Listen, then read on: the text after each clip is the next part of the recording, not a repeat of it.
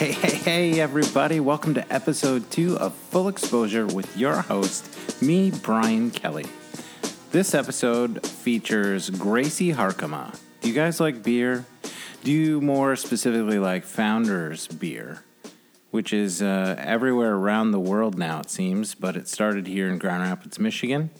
And Gracie Harkema is the new director of diversity and inclusion for Founders Brewery. But more on Gracie in a minute. I have to say that episode one went out the door just a few days ago. And I'm super kind of overwhelmed with the response that has come back to me because it's mostly been positive and very reinforcing. So, uh, you know, I have no idea. The world does not need another podcast. Gosh knows you don't need to hear my voice. But some people have even said, why are you doing a podcast? Why? There's so many. And I just have to say, you know what? Just from my little corner of the world, in my experience over 20 years of being a professional photographer, is that some really great conversations start while I'm shooting somebody's portrait or working with them on set. And, you know, that's fun. But then the shoot ends and then the conversation stops and you never get back to it. And I'm always in photographing interesting people, and I'm running across some of the most uh, unusual or intelligent or whatever you fill in the blank, but it's just a kind of an interesting view of the world that a photographer has. So, uh, this full exposure podcast allows me to sit down and extend those conversations after we finish our shoot. So, for one, I just get to take portraits of people, which I love to do in my studio. And then we get to chat longer, and you get to be a fly on the wall. I don't know. What are you complaining about, people? It's free. I, I, what is this? I sound like Marc Maron right now. I have no idea why. Ah, whatever.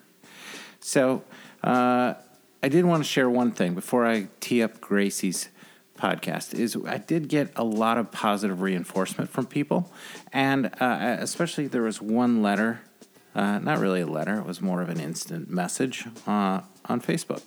So uh, I didn't expect to get this type of email from the first uh, from the first episode, but uh, let me just read it to you and I'll protect this person's anonymity. Okay? It says, Dear Brian, I really loved your podcast with the other Brian. I'm going through a hard time right now, emotionally and financially, but in the midst of my life being otherwise pretty amazing. Listening to the two of you guys talk about the balance in your lives between art and paying the bills, the self deprecation, the process, I can't put it into words, but it was really helpful to hear. It found me at the right time, so I guess I'm saying you should probably do this second episode. Cheers, man. Well, cheers back to you, sir. And with that, we'll get back to episode two and Gracie Harkema. I've known Gracie a long time. I didn't know Gracie very well. She's someone I saw quite frequently around town, but never really had a long sit down conversation. Um, she's somebody that I saw a long time ago. She was fresh out of college as a receptionist at Varnum Law, which is a big law firm downtown Grand Rapids. When I used to come up there and do portraits of attorneys and other types of marketing materials I'd create for them. And she was always this uh, beaming, smiling, super friendly person on the 17th floor overlooking Grand Rapids. And she always made me feel special and warm. And now look at her. She's got an amazing job, Founders Brewery. And as you'll find out, she's got an amazing history. Uh, she was born in a mud hut in the Republic of Congo. And she, at one point, she was so sick as an infant, she was given about 12 to 24 hours to live. She lived and survived. And she's, uh, you know, as if that isn't suspenseful and uh, crazy enough, she's gone on to do amazing things. Until just a few years ago, she thought her birth mother was dead. She grew up her whole life. And never thought that her birth mother was alive in the Congo. And she tells that story. And holy cow, is that interesting and amazing and emotional. It's crazy. And now at Founders Brewery, she's bringing a whole, um, whole, um, all, gosh darn it, all kinds of stuff to Founders Brewing. So with that, here's my interview, our podcast with Gracie Harkema. She also takes a mighty fine portrait. I really, really like the portraits that we did together. So uh, enjoy this episode, and we'll see you on the flip side. You ready? I'm ready for this. Let's do it. Gracie Harkema, how are you? Hey, Brian, I'm excellent. How are you doing? Man, I'm so glad that you could come. Thanks for having me. This chat. is great. You know, it's funny because I've known you. We were just talking earlier, but we've actually known each other a long time, but Yeah. not but not that well.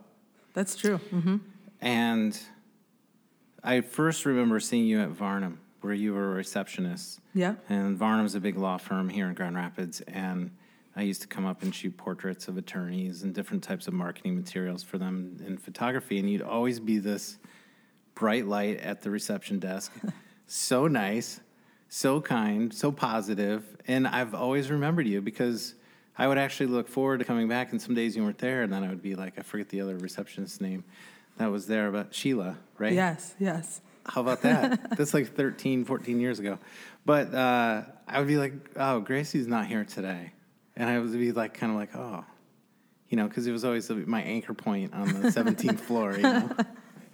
But tell me a little bit about uh, just, you know, that, ti that time uh, leading into your work at Varnum. It's like, take, take us back a little bit. You're, you're working very, very extensively now in, in diversity and inclusion. But I kind of want to hold off on that for a second Okay. hmm and get back to just take me as a West Michigan person, and then we'll talk more about your story, which you're not a West Michigan person per se. your story is so amazing. But tell me about your normal sort of upbringing in West Michigan. Yeah, definitely. So, uh, you know, Varnum was one of my first my first jobs, and um, before I was able to work, um, before I got my green card and, and enabled me to work, I was always I always loved downtown Grand Rapids and Varnum. You know, the Varnum building uh, was an iconic building. Every every time we drive through, my family and I would drive through downtown. I always said to my parents, "One day I'm going to work downtown, and I want to live downtown." And I just loved the vibe. You know, I was always a big city girl. I loved the energy. Yeah. And uh, when the opportunity came about uh, after I graduated from high school, my parents had uh, a friend who worked at Varnum. I came in to have lunch with her, and I, I told her I, I want to work downtown. I didn't have any job experience at all, but I knew that I loved people and uh, I wanted to be a part of corporate America. Yeah. So it was a great opportunity to be able to get my foot in the door and, and learn about uh, the nitty gritty of Yeah. corporate America. For sure. And the legal, you know, that's a good spot because they had a very, very, um, you know, they had a front row seat and window to all of Grand Rapids, the weather, everything. Just you're so perched up on the city along the river. Yes. It was. It is one of the coolest offices to work in, I think. It is neat. I agree. And but take us back to even so we're like West Michigan, you're a West Michigan girl at least to some extent. Mm-hmm. But uh, you grew up where? What part of what part of Grand Rapids did you grow up in? Yeah, so originally, um, all the way back, I'm, I'm from the Democratic Republic of the Congo. I was trying to save that, but anyway, you go Oh, for it. I'm sorry. You're good. You're good. I was gonna pick it up as like this West Michigan girl, but no, there's a whole. We, we can come back to that yeah, later. we'll come back. So it's uh, a major yeah. turning point. Yeah, I grew up in, in Grand Rapids. I uh, grew up in the Grandville School District, but in the city of Grand Rapids. And so it was a very um, homogenous city, not, not very diverse at all. Um, but the way of, of how I felt that I could fit in was getting involved with sports. And so essentially, since I could walk, I always had a ball near me, either at my foot or in my hands. And I played soccer. I played soccer most of my whole life and uh, did well. I was a goalie. Uh, it wasn't my first choice initially, but my dad uh, somehow convinced me at a young age that if I was a goalie, that's how I'd learn to be brave and be confident. Essentially, he was right. So I uh, also had quite a kick being a goalie. That's primarily all you do is kick and catch. Just launch it. yeah. So uh, moving in in high school, uh, I was involved with a lot of extracurricular activities in high school. Um, anything I could be involved with, I wanted to be a part of it. I've always been very social, and uh, I played in the girls' powder puff game, the football game, and it, I really wanted to be a quarterback. You know, I wanted to be the one that scored the points and uh, you know got the touchdowns. But someone saw me kick, and apparently I had a great kick, and I was the kicker in powder puff. And the the refs of the powder puff game were the men's varsity coaches. And after the game, the, the men's varsity coaches asked if I would try out for the men's varsity team. And I, I couldn't believe it. You know, initially I was just thinking, oh, this is crazy. No girl has ever played before. Yeah, um, for sure. I, I, don't want to be that girl. Um, but I also realized what the opportunity was to do something that hadn't been done before and how cool that would be and to help be a role model for other girls uh, and help pave the way. Yeah. So I tried out for the team. I made it.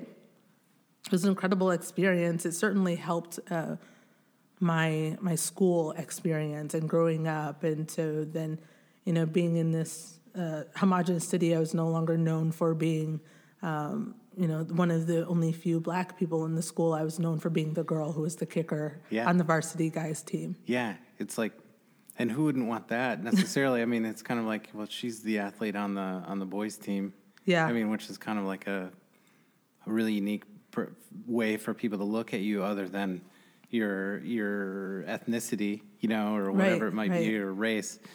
Um, but talk a little bit about more. I don't want to cut that off necessarily, but I think there's a good foundation to getting back now to the Congo mm-hmm. and how you got here and your parents, your adoptive parents, and your mom. But like, tell me, so uh, Republic of Congo, as I had to look it up because I know it's in Africa, but like all those countries for most Americans. I'm being everyday American now, not geographically kind of illiterate in some parts of the world. But it's in the kind of at the center lower part of it the is. country, and it's a huge country. Very large, yes. So I was born in the Democratic Republic of the Congo in a mud hut. And so typically, how I describe it to Americans is kind of think of jungle. Um, yeah. it, it, really wasn't rainforest jungle, it was mountains. But when Americans think of mountains, typically they think of you know, skiing in, in Colorado, and, but it wasn't that sort of mountain scene. Yeah. And um, so it was very remote. My biological mother was young and very poor and dying from disease and malnutrition when I was born. And she had two children previous to me who were born who died shortly after birth from disease and malnutrition. Mm-hmm. And she didn't want the, that to happen to me. So when I was a week old, she brought me to an orphanage that was nearby. When I arrived to the orphanage, uh, I was very, very sick. I had four different diseases, and the orphanage workers had given me 12 to 24 hours to live. Wow. And uh, they didn't want they didn't want me to be near the other babies and risk getting them sick or worse, risk me dying. So uh, one of the the daughters of an orphanage worker had a toy set, a toy doll set. So instead of putting me in a crib, since I was only three pounds, they put me in this toy doll set in the back of the orphanage so I'd be away from people, um, and it was outside of the bathrooms. So I was there, and coincidentally, two hours after I arrived to the orphanage, an American missionary family from Grand Rapids happened to be visiting the orphanage on their day off. Wow. They they had four kids that were grown. They weren't planning on adopting, uh, but before they left, the woman, uh, the mother of the family, had to use the bathroom. So she cut to the back of the orphanage, and she saw me there laying in this in this doll set. And uh, what's amazing at three pounds, you you know, if they were in a if that same child you had been in a larger city uh, hospital, you had been in a NICU. You know what I mean? Right. Like, you know, mm-hmm. three. Uh, it's a tiny, tiny little creature you were. Yes, yes. I was also a preemie. Yes. Yeah. So she she saw me there and thought, oh, Amy has a new doll, and Amy was one of the the daughters of one of the workers there at the orphanage, And then she came out of the bathroom and my head moved. And she was very perplexed. You know, why is this doll's head moving? And she touched my forehead. And in that moment, she heard a voice in her head say, This is your daughter. She uh, had a, a, a peace about it in her spirit and knew that And this I is was not hers. your, just to be clear, it's not your, your, your natural mother. This is a, a woman who was just a missionary. Correct. Who had popped in and she felt so uh, moved when she saw you that she knew that she had to care for you in that moment, right? Correct. something- Yes, and there was nothing. She didn't have any previous ties to me, or um, her and her husband weren't planning on adopting. It was just it happened in that exact moment. Amazing. It is. Then uh, she told her husband uh, that they were being called to adopt me, and he had a peace about it as well. And they brought me home that same day to their to their home uh, in a nearby village in the Congo. I didn't have any medical care as there weren't any doctors or hospitals around, and uh, they just loved on me and held me, and. Uh, hoped and prayed that the next day I'd still be alive. And the next day I was alive. And the day after that I was alive. And the day after that I was alive. Wow. So you lived then in the Congo with your parents getting stronger for a period of years and becoming, I'm sure, you know, a normal kid with parents there that are missionaries and growing up. And then at what point do you get to the States and um, where do you land, you know? How, Yeah. how old are you when you left the Congo? Yeah, so we moved we moved from the Congo when I was almost four. We moved to back we moved to Grand Rapids, Michigan. And the reason of why we moved uh, the area I'm from the city of Bukavu, which is on the border of the Democratic Republic of the Congo and Rwanda. And uh, during that time, so this is close to this is the late 80s. Um, it, it wasn't a safe area. Uh, fast forward a few years, you know, 1994 was the peak of the Rwandan genocide, where a million men, women, and children were killed based on tribal identity. Yeah. And so there were riots that were that were breaking out before it turned into a genocide.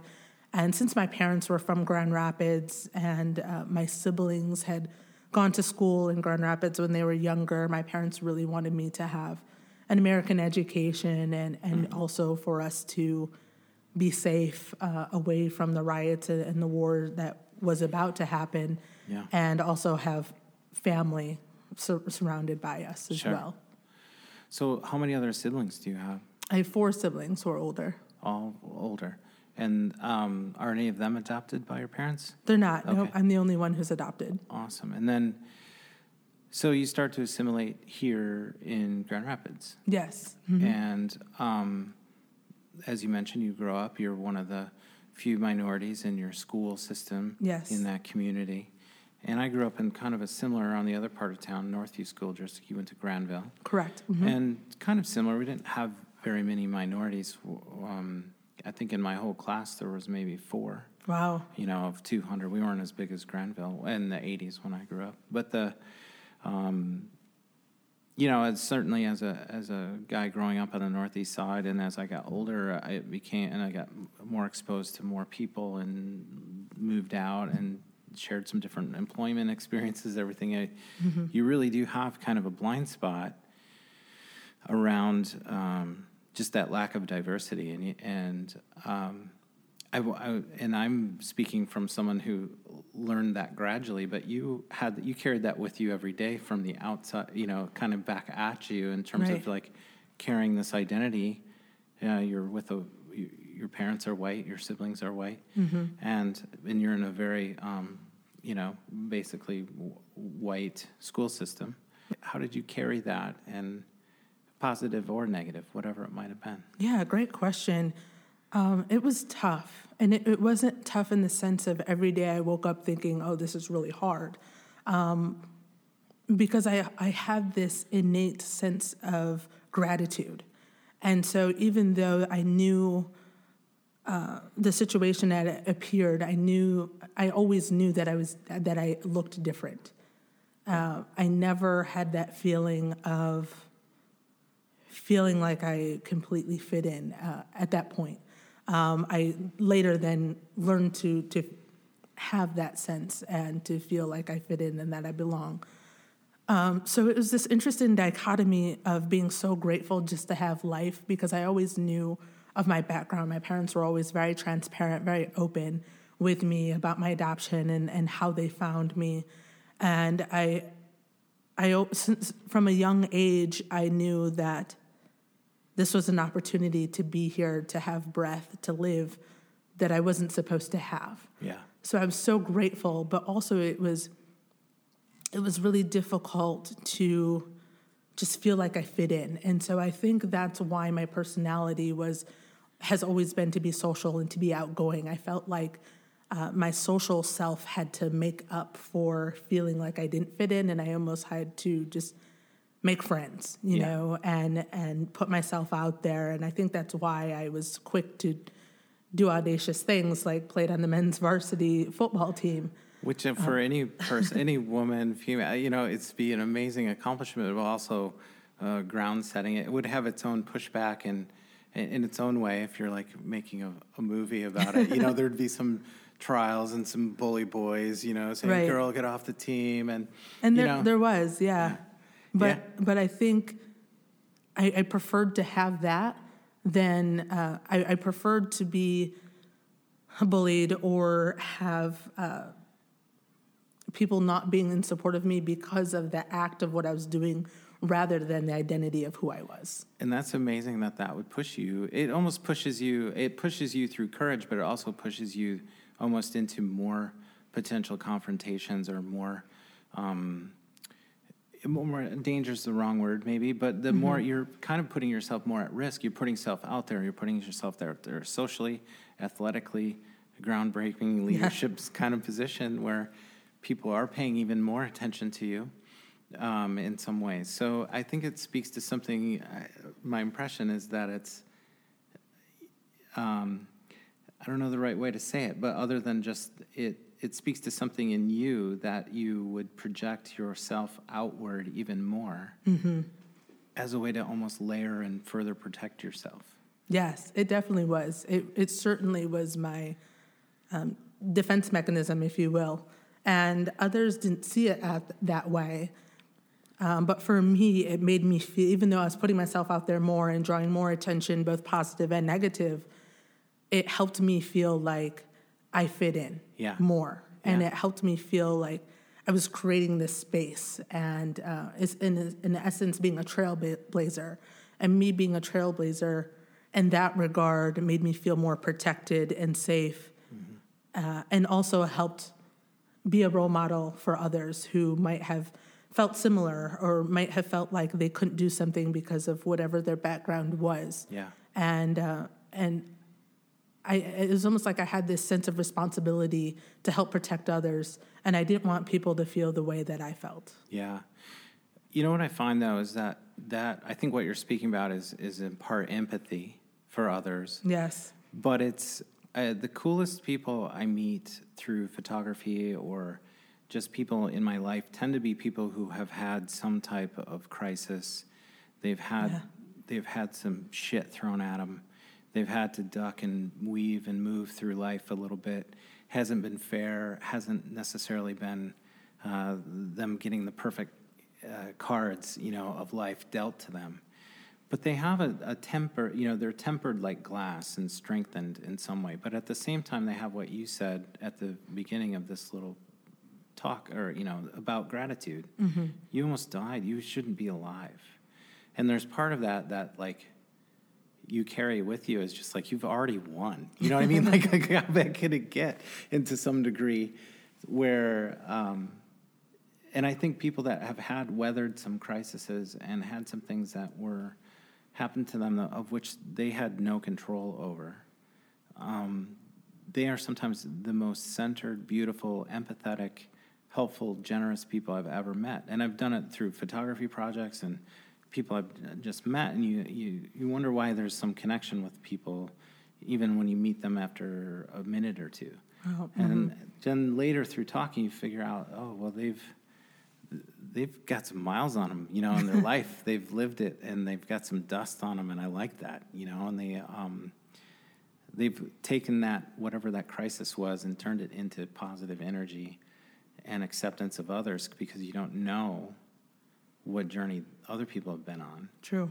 And so you kind of like give people a, well, maybe they're having a bad day, you know, or like, you know, if someone's not necessarily, you know, you're, you're not, you're less inclined to be like uh, offended or t- taken aback, you know, you just kind of can roll with it a bit. Was that, is that, am I sort of parroting out what you believe in Yes, some de- degree? Because, um, yeah, I mean, if you sweat, if you're always sweating the small stuff, uh, you know, you become kind of a stressed out minute to minute person because there's no days perfect, you know. Right, right. I agree. And a lot of, and I think a lot of where my empathy comes from is, you know, current state when people meet me who, who don't know my background, they assume that I've had this easy life and everything was handed to me and I don't have to worry about day to day things. Um, but that's also because they didn't they didn't know. And and the same goes to when I meet people, I can't assume that I know. And I don't know what their journey is. And we all have a journey. And so the empathy comes in where I, you know, I always seek to give grace and understanding um, before being judgmental. Obviously, I'm human and I make mistakes, but uh, I always have that in the forefront of my I mind. I think you were judging how long it took us to set up the audio for this first time. I was We're not little- judging. I'm impressed by this setup. I'm just kidding. Sorry, but um, but yeah, I think you you give people uh, you give them a minute, you know, to sort of reveal themselves. Uh, I, I'm kind of I'm a photographer, but I'm I'm a visual person, so I sort of at the same time I'm engaging with someone. I'm I'm also kind of watching Yes. and feeling from them. You know, like what's their energy, or what what is this like, or what is that like, and it's it, it'll often change, you know, throughout a portrait sitting or a client meeting. I You bet. know, trying to just, you know, I don't know if I like the phrase "take the temperature of the room," you know, but like, I Mm-hmm. feel like in life I'm just trying to get a handle of what the temperature is for your what's your mood and that person's mood, and then figuring out how to like flow within that. But I think in your job, and I hate to, maybe this isn't the best segue, but I think um, I'm really interested in your current professional role. But maybe I'm an awful first time podcaster, but so I just want to I want to get through this growing up and you go to college and then you start your professional career. And I know you went to Grand Valley. What did you study in Grand Valley? I studied uh, communications with a focus of public relations and advertising. And what what was your dream at 20, 21? My dream at that time was to move to New York City and work in advertising.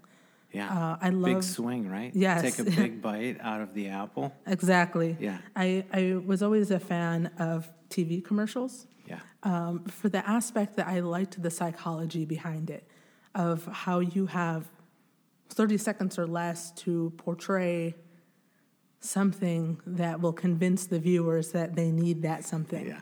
Um, and that was beautiful to me. So I was interested in psychology uh, as a science, um, but I but, but more so the consuming the consumer buying power Yeah. behind that psychology. Oh my gosh, you could be my daughter Hannah in front of me now because she's very interested in marketing and advertising. She just declared a communications major.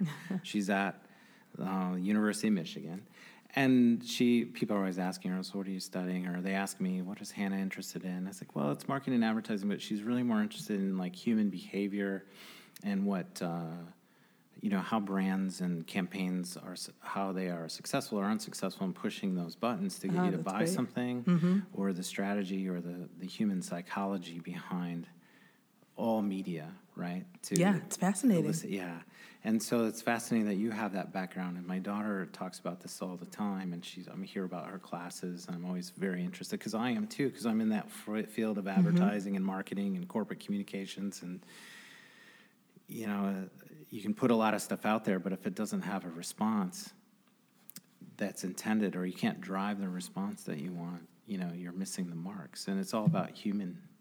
It's all about you know human behavior and reception at that point. yes. So you are wrapping up Grand Valley, big dreams for advertising, and then um, what happened after you graduated, um, and where did you start in that field? Yeah. Well, I graduated in 2009. It was not the best time for the economy. Perfect. Right. Get a degree, head out into the 2009 economy, Gracie. Good luck to you. Right, exactly. And it also was an even worse time to get into advertising and to move to a city like New York City. Uh, but luckily, was I was still working at Varnum at the Yeah. time. And so that was an, e- an excellent uh, safety net, if you will, that I was still able to gain more experience uh, in the corporate aspect where then I went from being a receptionist to also helping out on marketing projects. Uh, I helped out at client events. I also helped out in human resources projects. And so I ended up staying at Varnum until 2011. So I was there for about seven and a half years and gained a lot of experience, especially being so young. Yeah.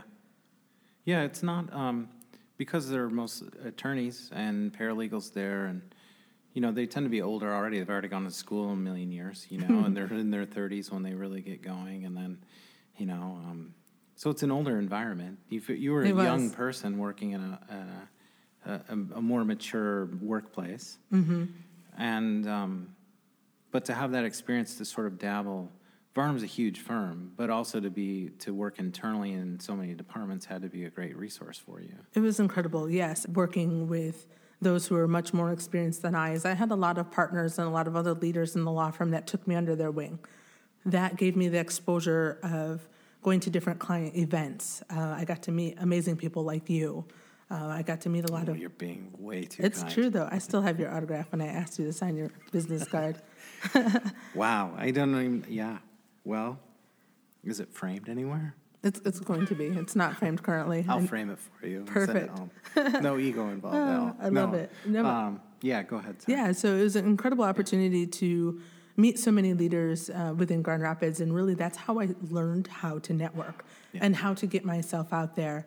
And um, But that's what I always remembered about you. You and as I'm learning now more about your just approach to life in high school, junior high. It was to put yourself out there, and that's what I always remember about you. You were always hello, and you remembered names and hi Brian, and how are you today, and like you were there. Like you, it didn't matter what color you are or were, but uh, you put your your personality in any package. People are going to remember you because of how you engage with people and putting yourself right in front of them, but in such a way that you know is kind and warm and memorable and and genuinely interested in who people are. thank you, I appreciate it. Yeah. I uh, I've always been very passionate about people, so that, that means a lot that that's recognized by others as well. Yeah. So Varnum, you're there for a long time, seven, eight years, right? Correct. Yes. And then what is tugging at you to pull out of our, Varnum, or what other opportunity presented itself? Yeah, it was actually kind of a, a freak story. Uh, while I was at Varnum, I, you know, ArtPrize, as you know, draws in thousands of people to Grand Rapids. I think. I think you've taken photos for them before. Yeah. Uh, I was uh, art prizing downtown, and uh, randomly I was hit and run over by a car, which What? sounds crazy, but it, it, it turns out to be well. And so I had to go on short term disability from Varnum. I uh, had a boot on my on my foot. I Wait, was on what crutches. intersection were you at? I was on Pearl Street by uh, Gerald R. Ford Museum. So Pearl Street in Yeah. Mount Vernon, I think that is Yeah. the cross Right there street. by the on ramp. Yes, pretty much. yes, yep. I didn't know you got hit by a car. Yeah, I, sometimes I forget to mention it. Yeah. I mean, Um, but, should, you know. that should be like top of your list. And Gracie got hit And by a I got car hit in by a car. 2011. But it turned out to be well. Um, so I was on short term disability. I had crutches. I wasn't able to go back to work uh, at Varnum for a, a set amount of time just because I was in recovery. And I was still seeking more more job experience. You know, what I had at Varnum for my first job was absolutely incredible and amazing, but I also wanted to do more and gain more experience. yeah. So I went to a career fair at DeVos Place. I was on said crutches, had some resumes in my backpack, and I met some people at Farmers Insurance. And they asked, Oh, what happened to you? Yeah. And I said, I was hit and run over by a car. and their response was, What do you know about claims? And I said, Quite a bit. I'm in the middle of a claim right now. Right. And since, you know, it's interesting that when we have these things that seem terrible and unexpected that happened to us, there's a great opportunity that that propels us Yeah. for future positivity and future growth. And that was one of those cases where, since I knew a lot about claims going from that experience, they basically offered me a job on the spot in auto under auto insurance underwriting. Um, Sounds like a very, very sexy industry. You know, it was everyone wanted that job. Um, but what it gave me was uh, more experience that I didn't have. Yeah. Um, and I also needed to to grow on and um, start to make more of a an income that And was equivalent remember, to having a degree. I remember that move when you left Varnum. I do remember um, that shift and you working at Farmers. But as I seem to recall, you were there not very long, certainly not as long as you were at Varnum. right. Yes. And then another opportunity, uh, you know, some other things came up. Yeah, so I was there for two years. Um, it, it was not the sexy career that I wanted, but Auto claims.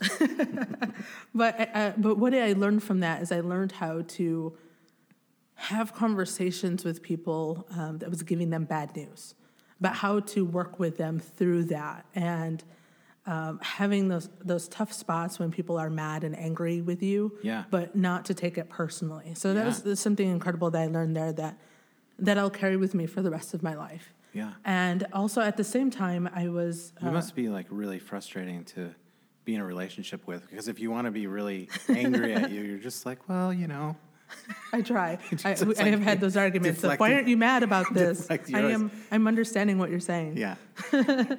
I hear you. I hear what you're saying. I'm sorry that happened. Exactly, and I'm, sorry, you I- feel that way. I'm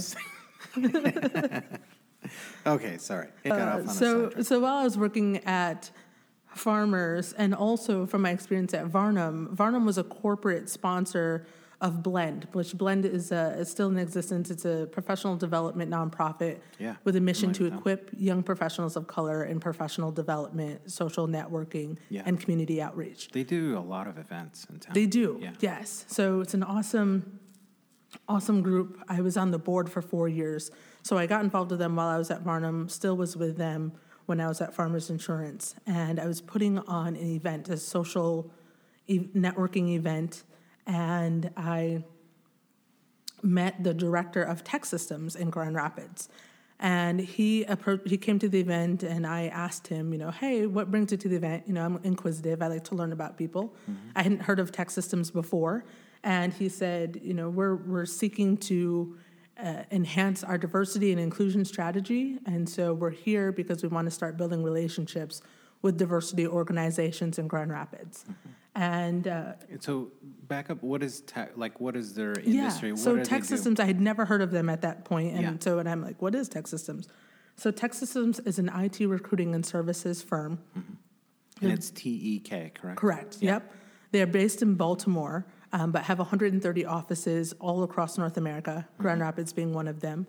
And what they do is they support 82% of the Fortune 500 in their IT needs. Okay. So that's and everything from staff augmentation, where they're hiring contract resources, they hire uh, for on behalf of companies full time for direct placement, and they also do large IT projects. So Yeah. instead of a company, let's say Amazon is going to do a large deployment, instead of them hiring 100 people for a year and then you know, letting them go, they would utilize a company like TEKsystems to do that project for Ingest them. that project, take it on, Yes. and yep. become a vendor or essentially a, a Yes. third-party vendor to them, and but deliver whatever scope of work That is is needed. Yep. But it was also general recruitment and talent, like uh, Correct, yep, within. IT. Yeah. yeah. Yes. So, um, you know, I was uh, really intrigued with the director of TEKsystems that they were interested in, in building their diversity and inclusion strategy. And so, naturally, just from my background of always feeling like uh, not the majority, um, I was was really intrigued, and um, because I was already interested in corporate structure and what works and what doesn't work and how to draw in talent for an organization. I told the director that I would research that for him and, and do a presentation about best practices of what companies were doing and how TEKsystems in Grand Rapids could ha- implement that strategy. So I came into the office and uh, I thought I was just giving the presentation. So I gave the presentation to him. It turns out it was an interview. I did not realize it was an interview. And one of the questions, Surprise. right, ta-da, We're you're, you're being interviewed. Yeah. And I wasn't, you know, necessarily looking for another position at that time, um, but I was intrigued by the work of TEKsystems. I was intrigued by the scope that they're a global organization and the opportunity that that could lead to. And one of the questions that the director asked me in said interview was, you know, what was the question was something around, you know, what was, uh, how have you overcome adversity throughout your life? And to that point, I had had been keeping a secret um, that I'm gay and I identify as queer. And I didn't feel comfortable sharing that professionally ever before. Only Yeah. a few people in my life had known. And What for about your, your family know? my family did not know at that point. Yeah. And so for some reason, I just felt like I had this connection with him, and I told him, and I came out in that interview, In your job interview. in my job you interview. came out to one of the few people in the world that knew yes, during your job interview. yes. And after I said that out loud, I know I, I realized, okay, Gracie, I'm either going to get this job or I'm not going to get this job. It's yeah, it's definitely the the sea had parted there. It's only going to go one way or the other. you know, Yes, so- and it was a risk, um, but it also in that risk, it was powerful to actually be able to say that out loud, especially to a stranger, Yeah. and not be criticized. And his reaction was that he was he was impressed that I was being my authentic self, and that was the first moment in my life that I was able to be my authentic self, and Yeah. that that was powerful to me. Which it had to be a huge release. It was. And I don't mean relief, but a release in that. mo- I'm talking about in the moment, Mm-hmm. and then to be uh, affirmed for who you were and are at that moment had to be right, powerful. and his his. Uh, More powerful when you got the job. It was very powerful. And his reaction to that, that director, his name is Alex Polito, who I'll, I'll always be so grateful for. But in that moment, that's when I, you know, I felt like a superhero. And I realized that the opportunities truly were endless. And so I accepted the offer. I was very excited to be there. Uh, I worked in IT recruiting, um, but it, it was this it was this sense of weight that was lifted off me, and I, I truly felt like I can do anything. Yeah. Whereas before, I felt like I was limited, or I just had to, I had to do so much just to feel like I could live. Um, but now, th- then, you know, I felt powerful. Yeah. And so I had worked my way up at TEKsystems. I was there for five and a half years. Well, wait. Can we go back five years? Yes, But yes. How you hadn't come out to your family? Oh, was that a? Well, I mean, they they were missionaries, and uh, you know of that time. so, uh, to the extent that you can or want to talk about it, like tell tell me more about that process of. uh, The next step is like I can do anything, Right. and you're living in a truth now, uh, at least with that Mm-hmm. employer. But what was the process after that, and how soon did you come out to other friends and family? Well, it was a process. Yeah. Yes. Um, it was full of highs and lows. Yeah. So I went from feeling on top of the world and I can do anything and I'm going to scream this from the mountaintops because I was keeping it a secret for you know 26 years Yeah. essentially. Um, it did not go over well with my family initially, uh, unfortunately. If they're hearing this right now, um, hey, I'm glad we're at where we're at now because I, I love you all. Yeah. But, well, I uh, know they do, and I know they're supportive of you. But I, I, I- think that I didn't want to jump over that part yeah. to the extent that you want to share it. So. No, that's great. I appreciate you asking. It's it's not something that I I talk about very often. Um, it was a hard time of my life. Yeah.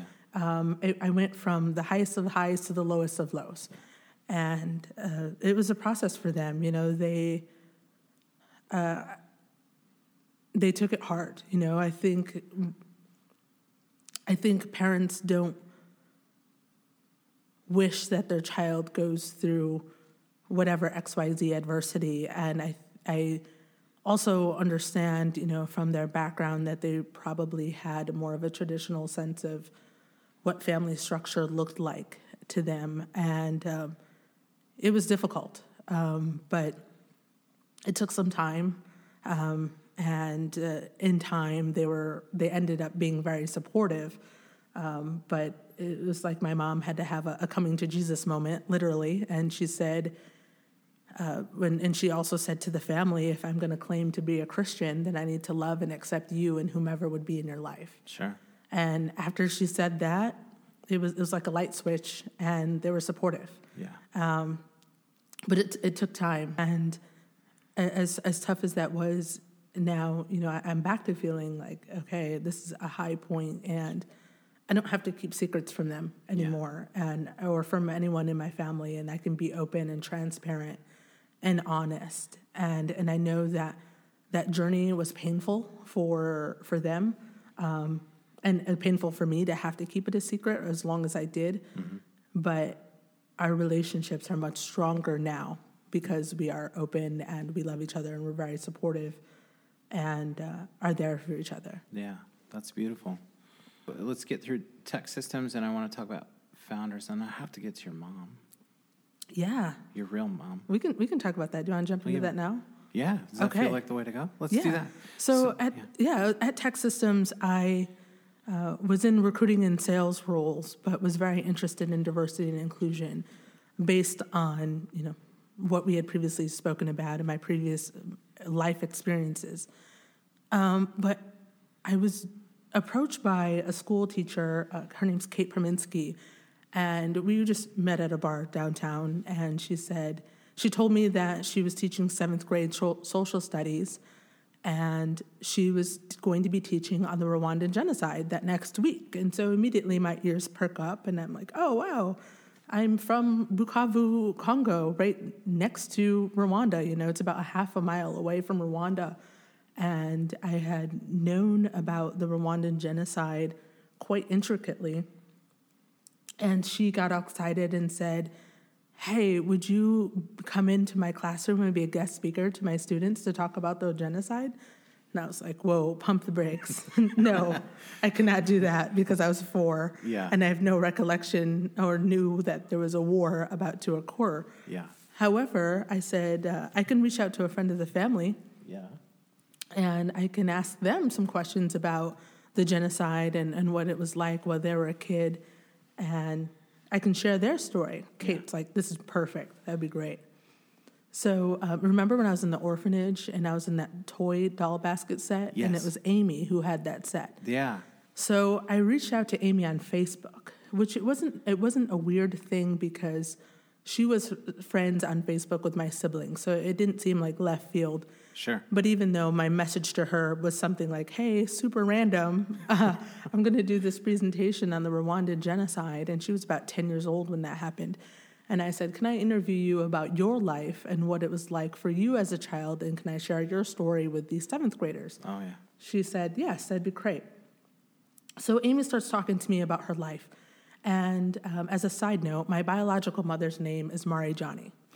So I'm interviewing Amy and I ask her, you know, tell me what you did from the moment you woke up to the moment you went to bed. And Amy says, when I would wake up, I'd pick crops and I'd hike into the mountains and I'd bring Mari Johnny food. I'm like, whoa, how did you know Mari Johnny? And how did you know my biological mother? Yeah.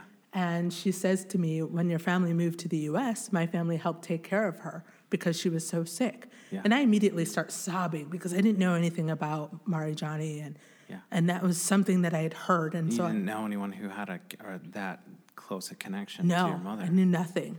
And so then I ask, I ask her, you know, tell me what she was like. And Amy says that uh, my biological mother was really sweet and warm, and she loved people, and she smiled a lot. Big surprise. So then I'm, I'm sobbing even more because I, I really do enjoy smiling. Yeah. And, uh, and that's, I knew where I got that from, which I didn't know that before either. And my whole life, so this is just four years ago, um, I thought my biological mother was dead my entire life. And so I asked Amy of knowing when she died. I, I told her I never had closure of knowing when she died, but I need to know. And Amy says, I'm not sure. It might have been 20 years ago. We've lost touch with her. Amy now lives in Kenya. And she said, but I can ask around to find out. And I said, please ask anyone that you can. I need to know. sure. So uh, a couple days later, it's the middle of the night and my phone is vibrating, and I'm thinking, who's trying to contact me right now? And I look at my phone and it's a message from Amy, and it's a screenshot of a text between her and her friend who lives in the Congo. And the, the text reads Amy says, Do you know if Marijani is still alive? to her friend. Yeah. And her friend's response is, Yes, she is. What? She just she just ran into me two weeks ago in the village and she came after me asking about her daughter, but I didn't have a clue, which her daughter was me. Oh. All within, like you were on the same wavelength. Yes, we were both Same asking time. about one another within the same couple of days. Wow. Which was mind blowing, and I couldn't believe it. You know, so I'm, I'm hysterical, I'm sobbing, and I, I can't believe it. And so the next day, my friend Kate and I go to my parents' house, and I have to tell them, and I'm I'm nervous. You know, it was I think I was more nervous about telling my parents that my biological mother was alive than I was about telling them that I was gay. And so, so I, I told them, and they were shocked. You know, they thought that she had died as well. But I also I said to my mom and dad that I that I needed to go there to the Congo and meet her, and I needed my parents to come with me because I needed I needed to tell Mari Johnny thank you for giving me up because her giving me up gave me life. Yeah. And I needed my parents to be there because I needed Mari Johnny to see how much my parents love me and the opportunity of life that I've been given. Yeah. And I'm sure my parents were terrified, but they didn't tell me, so that was good. Yeah. And we we went there. We flew there within a few months after that to meet my, to meet my biological mother in person. And um, I was terrified leading up to it. It was um, I was really nauseous every day. I had high anxiety. Yeah. And I'm not an anxious type of person. Yeah, but this is you know you're Um, stacking up some was- stress on on your on the on the hierarchy of stress on the, your life. I mean, you're you're about to meet your past and your beginning and Right. your and your all the the the whole through story of your life. Yeah. And I can't imagine what that plane ride was Oh like. Oh my goodness. Oh, I was uh I think I was internally a mess. I was I was very quiet on the outside. I I didn't say much for for days. Um, the plane the the travel there was 32 hours including layovers Yeah. and then uh, we my biological mother also didn't know that I was coming to meet her. I didn't have a way to communicate with her because she was living in a mud hut. Yeah. So I couldn't just call her to say, "Hi, I found out that you're alive and I'm going to stop by tomorrow." Quick FaceTime call. hey, we're Right, coming right. over. So um, when we got there, it was a few days later after we were in the Congo. We, by word of mouth, were able to find where she was, and uh, we coordinated her to come to the hotel that we were staying at. And the word spread across the village, and people wanted to witness this in person. And so there were so many people there, and it was overwhelming. There were, it was just everyone was there. And I didn't want anyone to be there, but they all wanted to be a part of this. Yeah. And so she came in with a group of people, and she was surrounded by people. And no one had to tell me who she was, but the moment that I saw her, I knew her. Yeah. And we both looked into each other's eyes and we just hugged. And the very first thing she said to me in Swahili was, My daughter, my daughter, my daughter. And it was the happiest moment of my life. Yeah. And in that moment, everything made sense. Everything in my whole life made sense, and everything was complete. And that was the moment also that I knew who I was and who I was supposed to be and what I would do in the future. And I knew it would be something great. Yeah. Yeah, that's so powerful. Like I, oh, I just have chills. It was, it was But the, uh, um, unbelievable. Yeah, to meet. So were all these other people part of her her village or her neighbors, or how are all these other Yeah, people that were- sort of surrounded her? There were um, friends of hers, Yeah. um, distant family members. There were friends of my parents from when we were living there 30 years ago that remembered who our family was, who also wanted to be a part of this. Um, so there were many people who 30 years ago knew that I was the one who was adopted, but I'm sure they were curious about, oh, what happened to her and, and what happened to that family. Sure. And I think people also wanted to witness the love um, that my family and I have, you know, for my parents, and then also to see that reunion Yeah. with my biological mother. I'm sure she wanted to make sure you felt welcome as well, like It- you yeah. know, to her world. I think uh, I have no idea how she felt leading up to that moment, but in that moment, she was proud. And then I also have two biological brothers that I didn't know that I have. Wow. And I immediately connected to them too. Yeah. And we, just in, in moments, I felt like I was I was closer to them than I could imagine being closer to other people in my whole life. You know, excluding Yeah. my parents. And uh, it was beautiful and it was powerful and special. Um, and And I have to say one thing uh, before we get too far from from what your mom's first words to you were, but you have now to me the all-time coolest tattoo I've ever seen. when we were doing our, our portrait shoot before the podcast, you know, you mentioned this tattoo and and what it meant. Can you just describe what it what it looks like and Yeah. what it means? So on my forearm, which is it's a, a few inches long, it's, it's about three or four inches long um, on the outside of my forearm. It takes up about half of my forearm, and it's a voice wave. Um, my dad was recording this as this was happening, and so it's the voice wave of the first words that my biological said. My biological mother said to me in Swahili, "My daughter, my daughter, my daughter." So yeah, it's the coolest tattoo because it sort of looks like a super compressed EKG or just that voice wave you hear when you know you're looking at audio, and it just is all these spikes of her words on your arm, now completely part of you, as you were part of her. Yes. You're her whole life. You came from her. That's just like the coolest tattoo I've ever seen. Oh, awesome. thank you. I love it. And I wanted it to be in a place that was outwardly visible, not just to me, but to the world when Yeah. um, Because and- people will ask, and you know they'll ask, and then you get to talk about your exactly. Yes, it's been a great conversation starter. Yeah, I'll bet. Conversations that turn into drinks, that turn into dinners, that turn into It's not friendships. usually a quick one. Yeah, a quick explanation. Oh yeah, I got that uh, a couple months ago. it means, and then you're on to the next subject. but it makes me it makes me so happy and so um, the moment i'll come back to this tattoo so uh, that was the happiest moment of my life and um, we were you know we, we it came time you know we had to say goodbye and we're we're hugging and i just i i needed I knew that I, I needed her to continue to be in my life, but I also didn't know when I would see her again. And my, my biological brother, my older one, had a cell phone, and we exchanged phone numbers. And, um, you know, they leave, and then we, we fly out of the Congo. And a, a few days later, I get a text message from him. And in his text message, he said, uh, that Mari Johnny was doing well, and he said, "We thank God for you. You came here to save us." Really? And I thought, I, you know, I thought I was going there for for my own uh, closure and sense of security, but I didn't realize that I was helping them with new beginnings as well. So say, what do you think he meant by saving?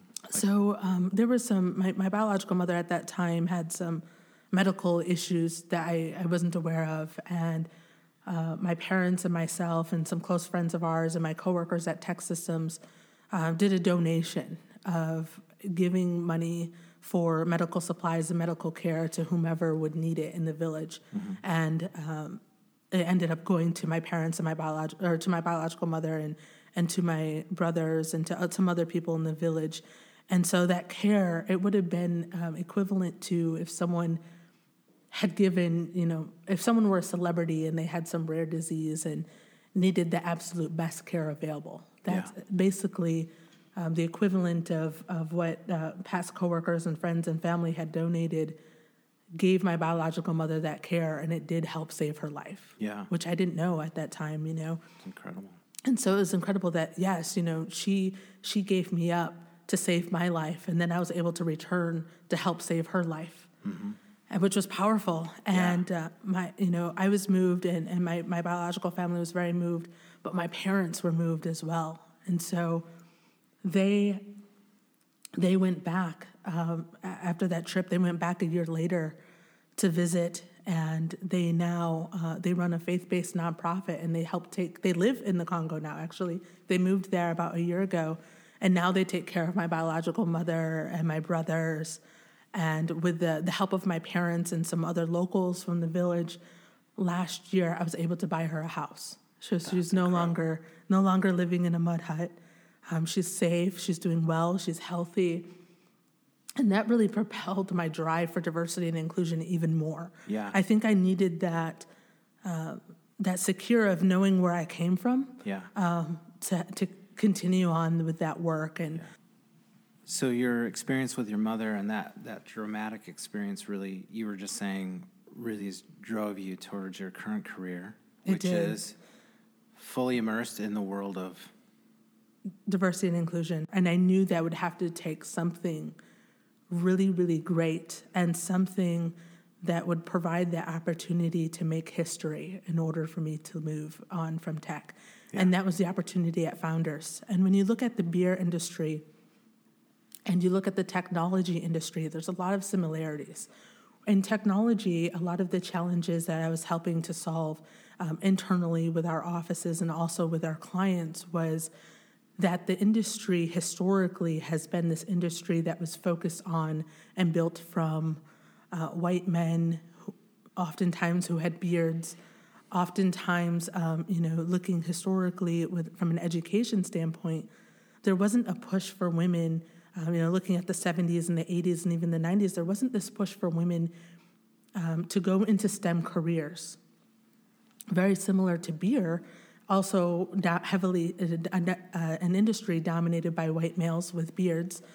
there was every brewer I know has a long, long, bushy beard. It, it's the trend. Yeah. Don't worry, I won't have a beard. but um, you know, it was. It's also an industry that wasn't.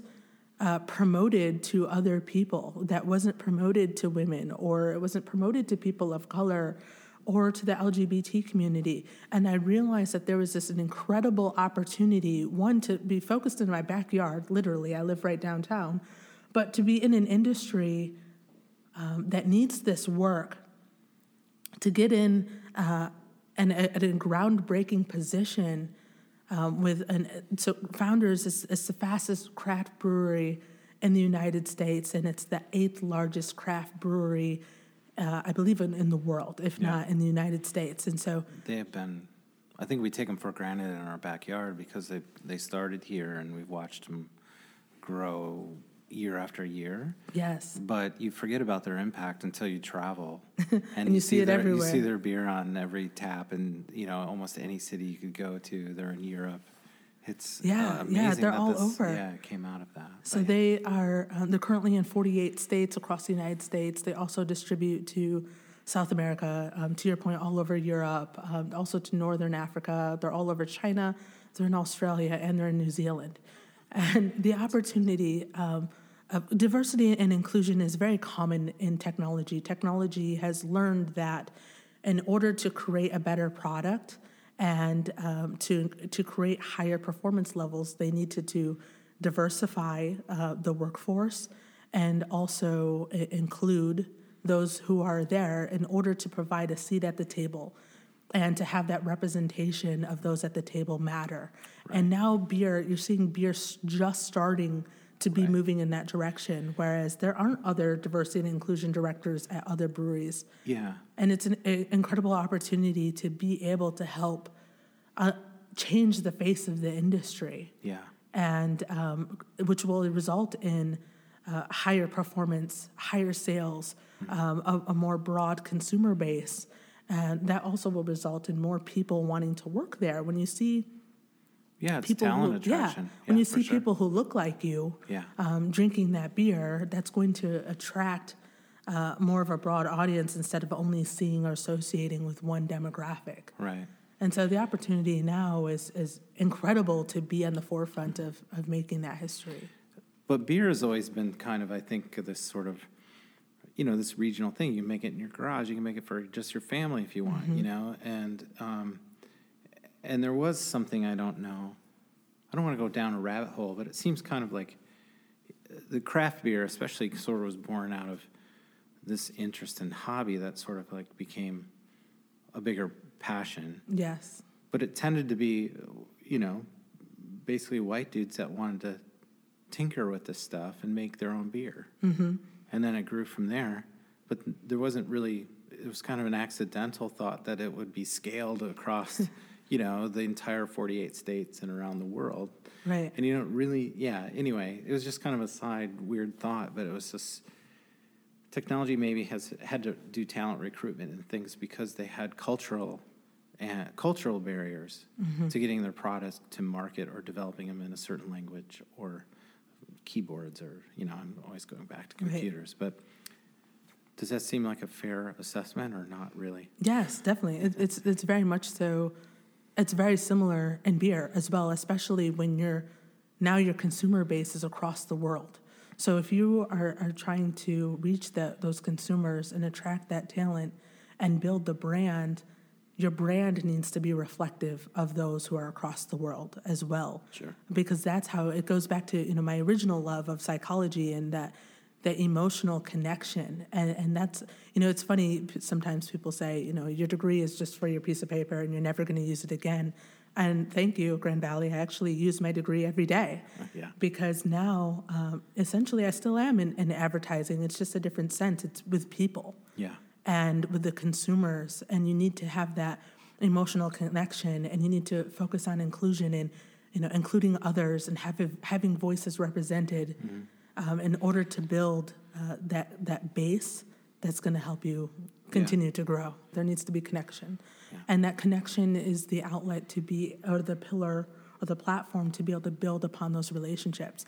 One of the things and one of the aspects that i'm most excited about in this role is is building upon those relationships also that I have that that tie into the intersectionalities of diversity that I have. So building uh, those relationships within people of color communities, building within the queer, you know, the LGBTQ communities, um, building those relationships with the millennials, you know, um, and and those connections and those relationships. Then yes, that ultimately. Um, there's an opportunity that that can turn into commerce, but before that, it's just about understanding those groups, understanding you know what makes people think, what motivates them, um, how do they like to celebrate? Do they want to celebrate with beer? And if so, what kind of beer? Or maybe they don't celebrate uh, by drinking, but Right. but there isn't a way to understand that unless you have those connections and and allow those voices to be heard. It's all listening, right? It is yes. Here's a cheesy segue.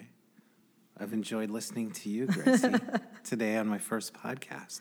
Oh, Brian, thank, thanks so much for having me. You know, it's uh, I always want to end. it's though. incredible. Was there anything you thought you would say that we didn't get into? And I know we could get. I feel like I could have you back ten times, and we could talk about different stuff all the time. But was there anything that maybe we didn't dip into or cover that you thought was important, or thoughts Um, that I might no, have cut I- you off because I'm an amateur Nothing um, necessarily, but I do want to re-highlight on you know you and I first met because I was a receptionist sitting at the front desk, and the way that I am now in the position that I'm in was because I had other people who were in leadership roles who believed in the power of diversity and who believed in the power of authenticity. And me being able to be my authentic self, supported by leadership and an inclusive environment, truly has enabled me to endless opportunities. Mm-hmm. And uh, my personal journey, I, I hope for, for others listening who felt like who felt like there wasn't, uh, you know, a, a career path, or, or whether it's career related or not, but who may have been uh, frustrated or felt stumped and, and where they're at currently, um, just don't give up. You know, I, someone recently asked me what what I think the definition of success is, and to me, the definition of it, success is giving it all you have, even when you think you have nothing left, and not giving up.